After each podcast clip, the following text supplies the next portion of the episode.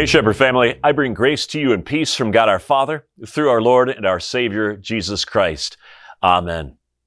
We've been going through this promised land series. We reach our final weekend. We're about to cross a metaphorical Jordan River and we are about to occupy this promised land.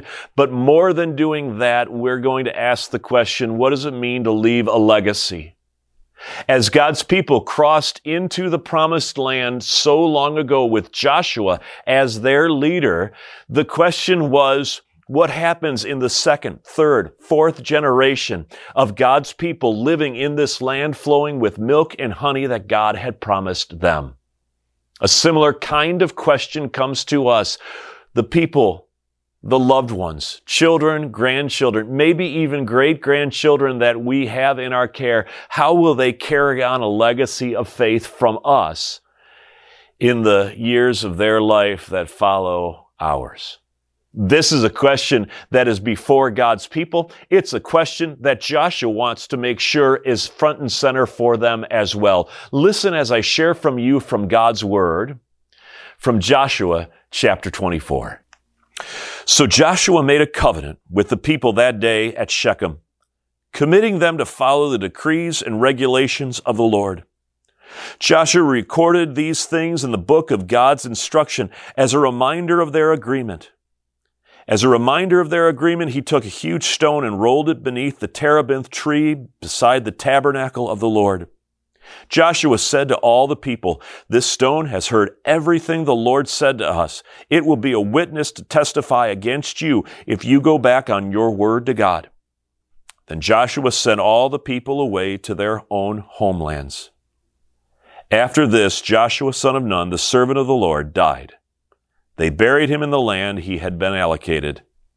The people of Israel served the Lord throughout the lifetime of Joshua and of the elders who outlived him those who had personally experienced all that the Lord had done for Israel.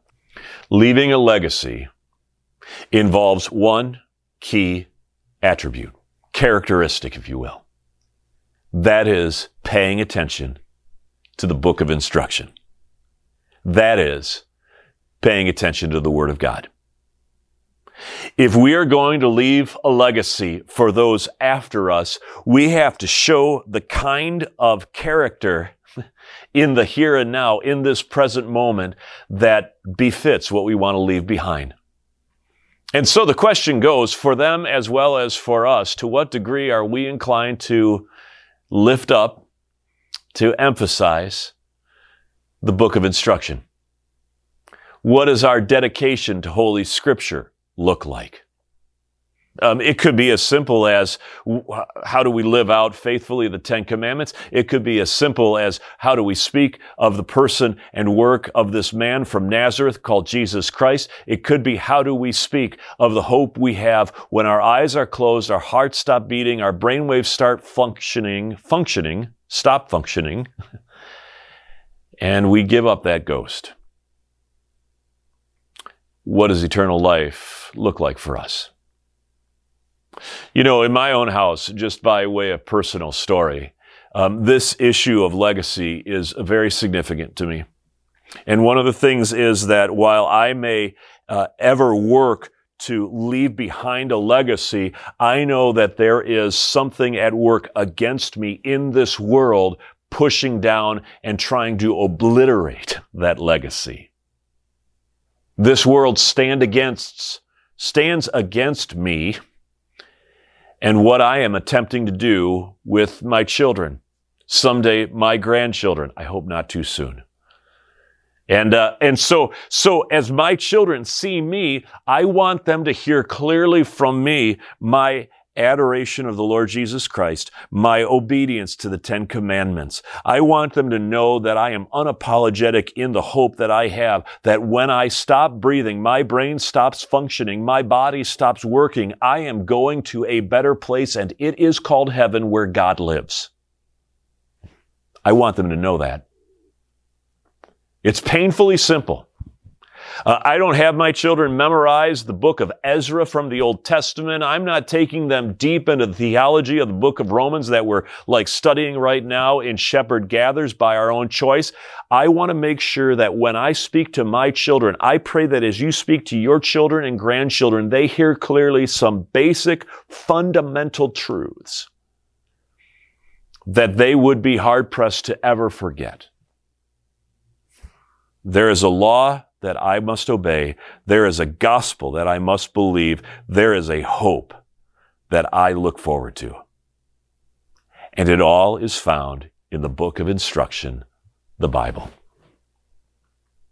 What do you take out of the book of instruction? What do your children and grandchildren hear about that book of instruction from you? What predominates? Is it the moral code of the law? or is it the amazing, miraculous work of Jesus? Or is it the ultimate hope of heaven? I ask it in that way. What of those statements of faith, what of those commitments and convictions of our Christian religion predominate? Because my invitation for you today is to make sure that they are all equitable, that they all equate.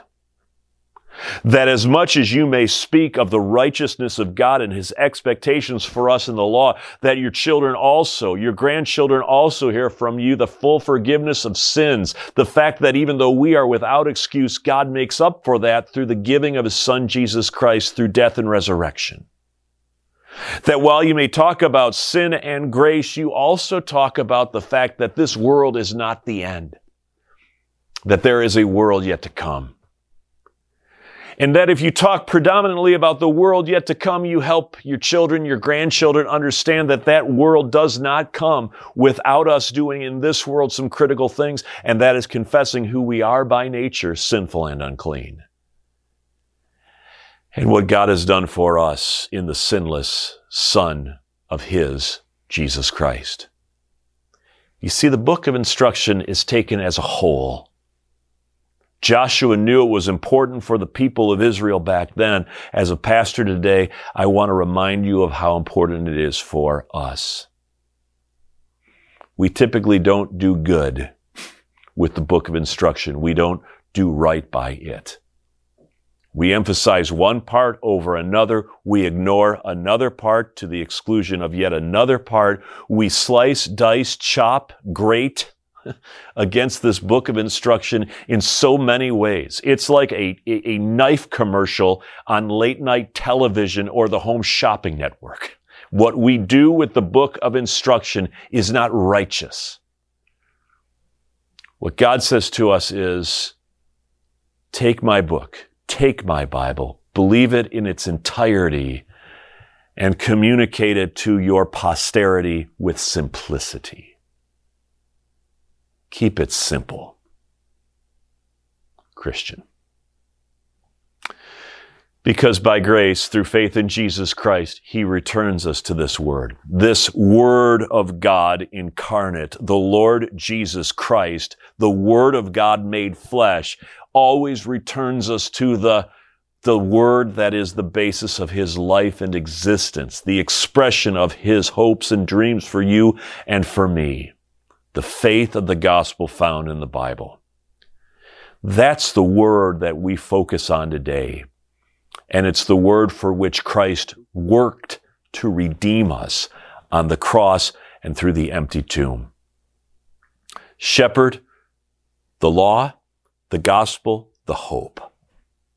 Pass those on to your posterity with clarity, and you'll be well on your way to entering and living in the promised land, the promised and the next chapter of your faithful walk with God, just as God wanted it. Amen. And now may the peace of God, which passes all understanding, guard your hearts and your minds in Christ Jesus, both now and forever. Amen.